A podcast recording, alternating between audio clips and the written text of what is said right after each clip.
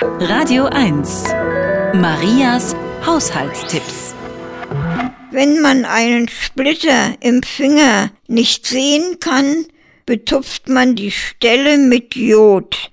Dadurch verdunkelt sich der Splitter und kann dann mühelos entfernt werden.